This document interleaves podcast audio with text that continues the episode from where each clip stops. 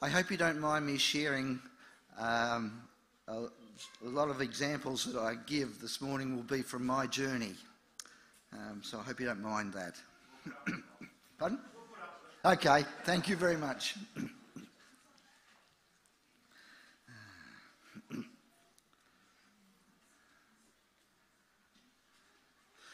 there are times in our lives when it's as though our, our, thought, our um, I suppose, our lives stop for a few seconds and our memory takes a picture of a significant time.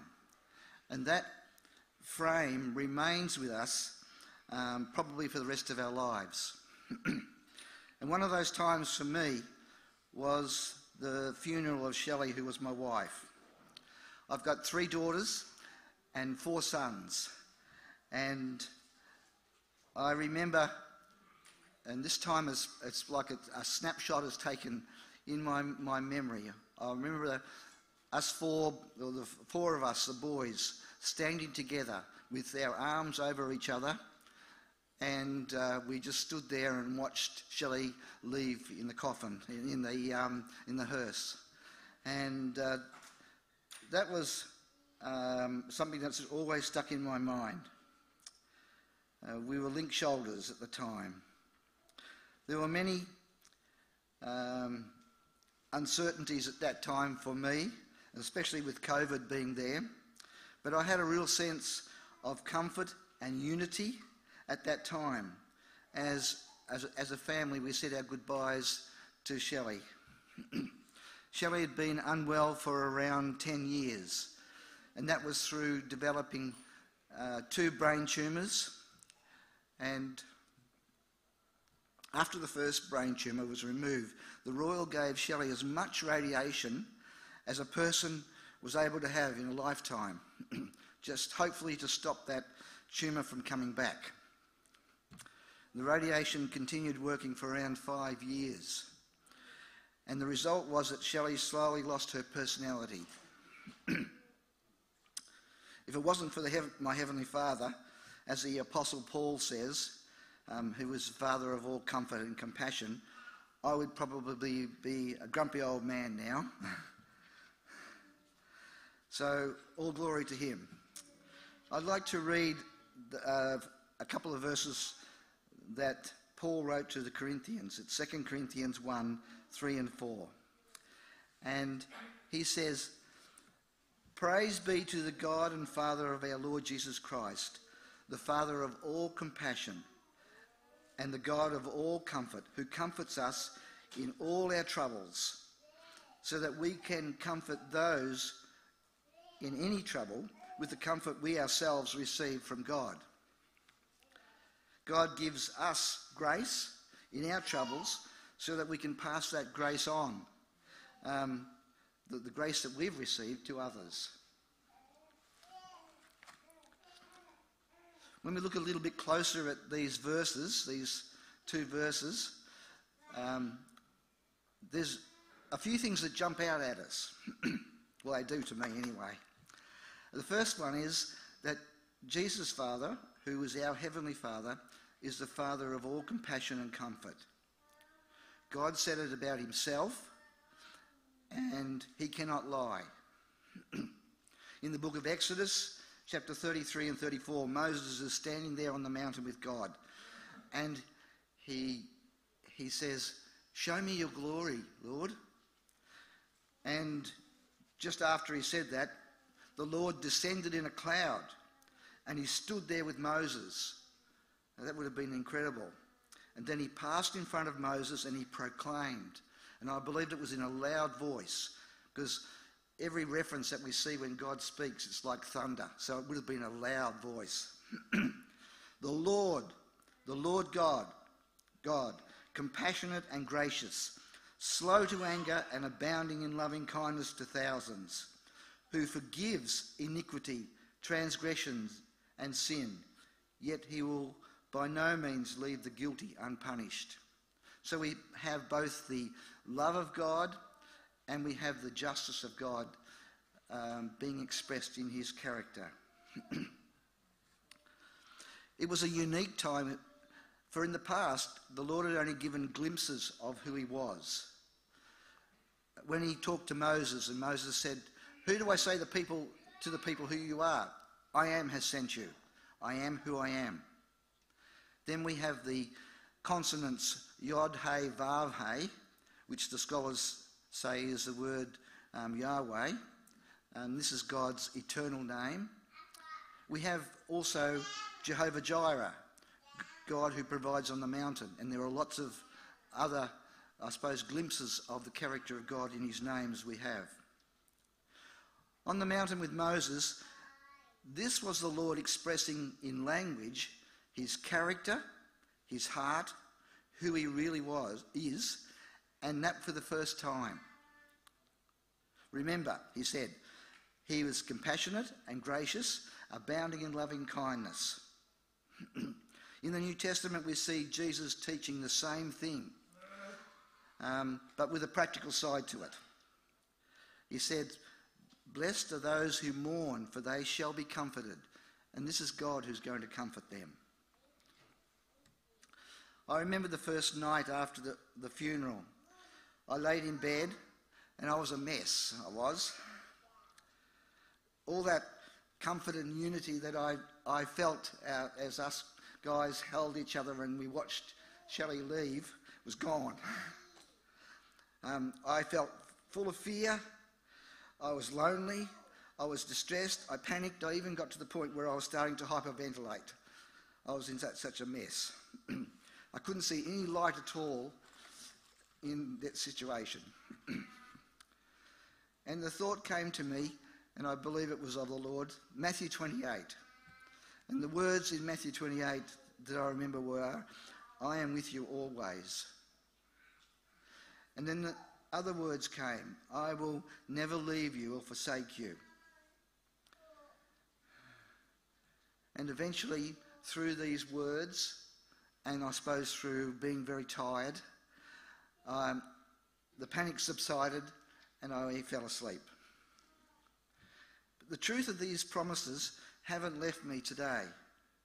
Um, and when I need reassurance, I go back to those promises and they reassure me that God is never going to leave me or forsake me. And in fact, um, these truths have brought healing to me in other areas of my life um, I, after that time. There are times when I felt as though I was alone. As a boy, my father died when I was young, and I always felt that I did life on my own.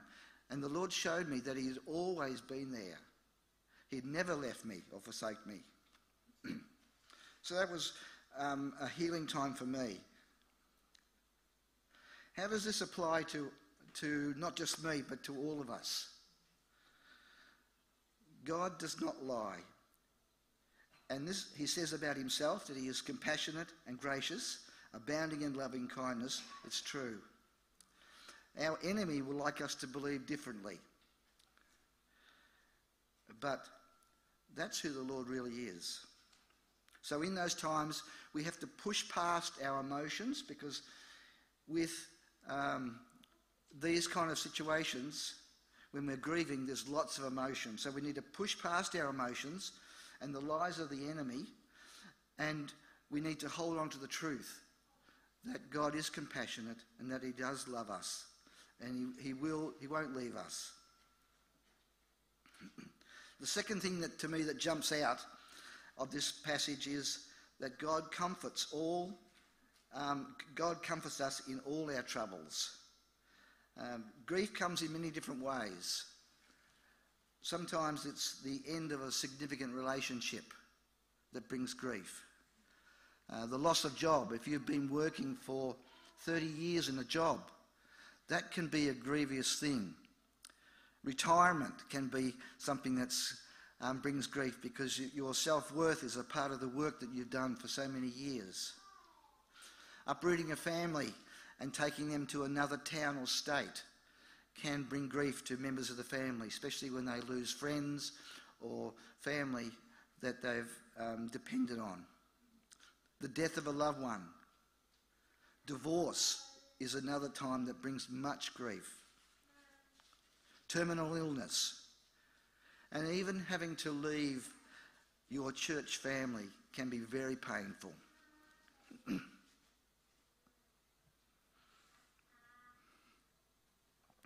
How do we know that God is able to comfort us in our troubles?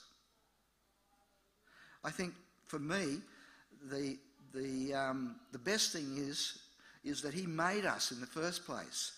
He knows us better than we know ourselves. So, um, we can go to somebody who, who made us, and so we can go to Him and, and know that He's going to um, comfort us in our troubles. Does He really know the grief and sorrow, the pain, the trauma that we go through as humans? I'd like to take you to a passage in the Old Testament which you all probably know and heard before, but and it's Isaiah 53. Listen carefully to the prophetic words about Jesus that it has. he was despised and rejected by mankind, a man of suffering and familiar with pain like one from whom people hide their faces. He was despised, and we held him in low esteem. Surely he took our pain and bore our suffering. Yet we considered him punished by God, stricken by him and afflicted. But he was pierced for our transgressions, he was crushed for our iniquities. The punishment that brought us peace was upon him. And by his wounds we are healed. We all, like sheep, have gone astray. Each of us has turned to his own way, and the Lord has laid on him the iniquity of us all. He was oppressed and afflicted, yet we did not, he did not open his mouth. He was led like a lamb to the slaughter and as a sheep before its shearers is silent, so he did not open his mouth. By oppression and judgment he was taken away. Yet who in his generation protested? For he was cut off from the land of the living. For the transgression of my people he was punished. So, to answer that question, yes, the Lord does understand our grief our sorrow, our pain, our trauma. He has experienced it just like we have. There are times in, uh, in our grief, or times that we have grief, then when it's because of our own sin as well. Remember Peter's denial of Jesus. Peter acknowledged his denial with bitter weeping, according to Luke. He was weeping. Um, his weeping was very was uncontrolled, and it was because of his utter despair.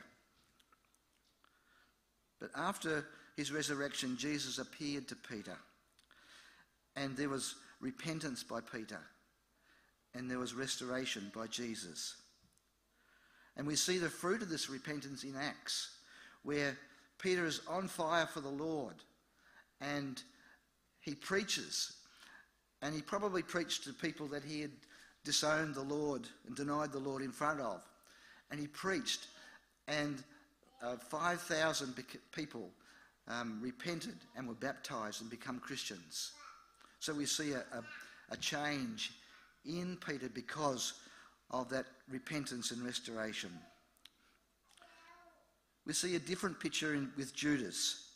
He became the guide who, of those who arrested Jesus and he regretted what he had done. And he went to the temple and he cast his money back in the temple and he went out and he hung himself. Paul in 2 Corinthians 7:10 says, "Godly sorrow brings repentance that leads to salvation and not regret. But worldly sorrow brings death." In our grief from sin, it must lead to repentance and life, not regret, for regret only brings death. I remember the time that followed Shelley's death, there was a lot of deep self reflection of my part.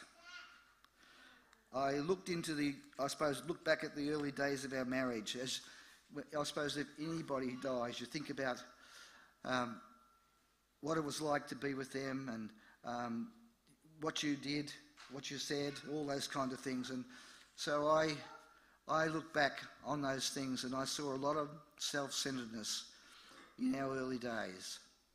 I thought my opinion was right most of the time. Um, but now I see that Shelley had an understanding and an intuition that I never had, and I still don't have.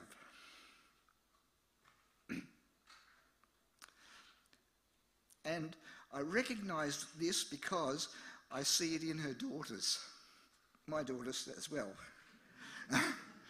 and I think that's the thing. It's interesting that we see things after the fact.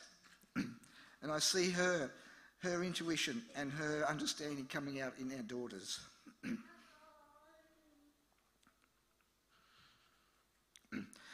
As Shelley was losing her personality, um, I used to say to the Lord, um, I, I suppose I was feeling for, sorry for myself, and I'd say, I'm just a domestic in this marriage, marriage Lord. And, uh, and now, with much shame, I remember even saying to the Lord, I wish I wasn't married. How self centered I was. And after Shelley's passing, I was guilt stricken and totally ashamed of my self centeredness, my thoughts, my words. and I had a real desperation because I couldn't go to Shelley and ask her to forgive me. And she was the one that God had given me as a wife to love and to give my life for. And I missed my opportunity to ask her to forgive me. So all I could do was I went down to her graveside, and that was the closest I could get to her. and I repented and confessed my sin to the Lord and I knew that He'd forgiven me. Even though there is sadness when I think about these things, I know God has forgiven me because the blood of Jesus cleanses our conscience and um, takes away that guilt. And that's what happened. Can I say, keep short accounts while your loved ones are still around? Can I say another can I say as well? um, I also thought at, at times, if only I'd been a better Christian, if only I had prayed more, if only I had fasted and been closer to God, um, maybe Shelley would have still been um, alive. She would have been healed. But we really need to leave our if onlys and our maybes with the Lord. All we can do is commit our loved ones into His loving hands. And it's the Lord who decides what He will do or what He won't do. And our response is to trust Him. We've already seen, firstly, that our Heavenly Father is the Father of all compassion and comfort. And secondly, that God comforts us in all our troubles as we trust Him. And the third thing that jumps out to me and to you as well is that we are comforted by God so that we can comfort those who are going through troubles and grief. a year or so after Shelley's death, our house was costing too much to maintain and heat. And there was only a few of us living in this big house. And so I had to sell. And the house was just probably more than just a little run down. And I received an unbelievable blessing from the Lord. and this blessing I, I never expected. And that was Jeff and Vicky. they offered to come and help me renovate my house. and they helped me choose the real estate, the real estate agent, They helped me choose paint. Um, Jeff painted right through the whole house. And Vicky helped me install blinds. We put the new blinds up and did that together. All that I needed to, to do to sell this house, they helped me with. So Vicky and, and Jeff were a gift from the Lord that I'll always remember.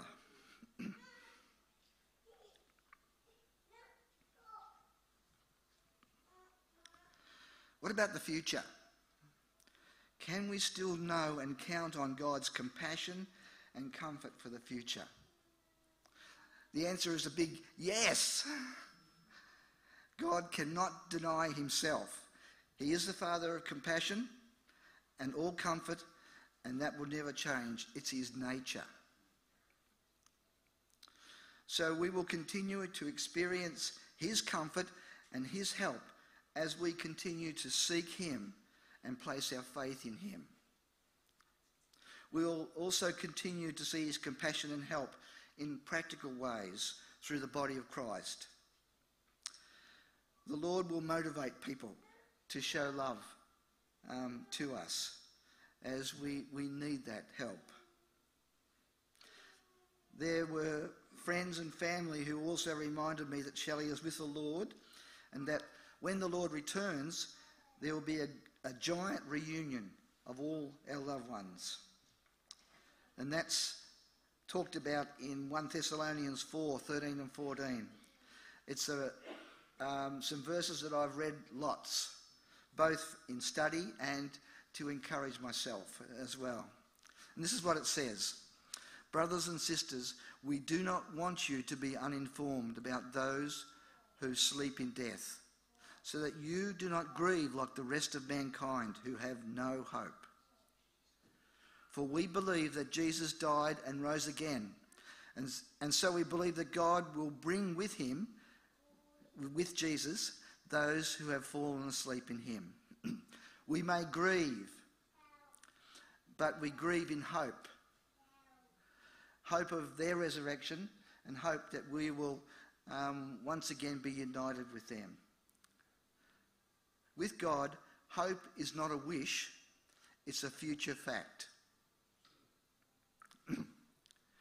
we also have a part to play in our future. Uh, George Guthrie, who comments on the chronological Bible, he says, Christ is our role model, and we need to stay focused on God, not ourselves and not our struggles. He challenges us to persevere in our faith and have a clear picture of Jesus. This picture is that Jesus knows and understands what we're going through because he's already been through them. That's the picture we need to have a clear picture of Jesus. Can I conclude with a few thoughts from Hebrews 3 and 4? The writer of Hebrews writes, Consider Jesus, who was faithful to the one who appointed him. Jesus has been through um, sorrow and grief. How did he respond to our Heavenly Father? Peter tells us because he was there. It's incredible that he was there, and so he saw that response um, of Jesus. 1 Peter 2:23 says, "When they hurled their insults at him, he did not retaliate. When he suffered, he made no threats. Instead, he trusted himself to him who judges justly, our Heavenly Father. The second thing we see here is that the Holy Spirit speaks. And the Holy Spirit says um, three times, so it must be important. Once is enough for the Holy Spirit, but three times, it's triply important. And he says, Don't harden your hearts. Don't harden your hearts. Don't harden your hearts. Um, don't be hardened by sin's deception. This leads to unbelief, disobedience, and rebellion. And because of this, we won't enter into God's rest. Jesus said in Matthew 11, Come unto me, all you who are weary and heavy laden, and I will give you rest. We will miss out on God's rest because of our hard hearts. So, listen to the Holy Spirit. Don't harden your, our hearts. The third thing we see here is the Word of God. The Word of God is living and active and able to judge the thoughts and intentions of the heart. And when we're emotional and, and going through grief and all those things, we don't think straight. Our emotions guide us a lot of the time. And so we need to be in the Word. We need to be um, listening to what the Word's saying. It'll tell us how to think, how to, to, um, to respond, how to act. And then the last thing it says is to pray. Let us then approach God's throne of grace with confidence so that we may receive mercy and find grace to help us in our time of need.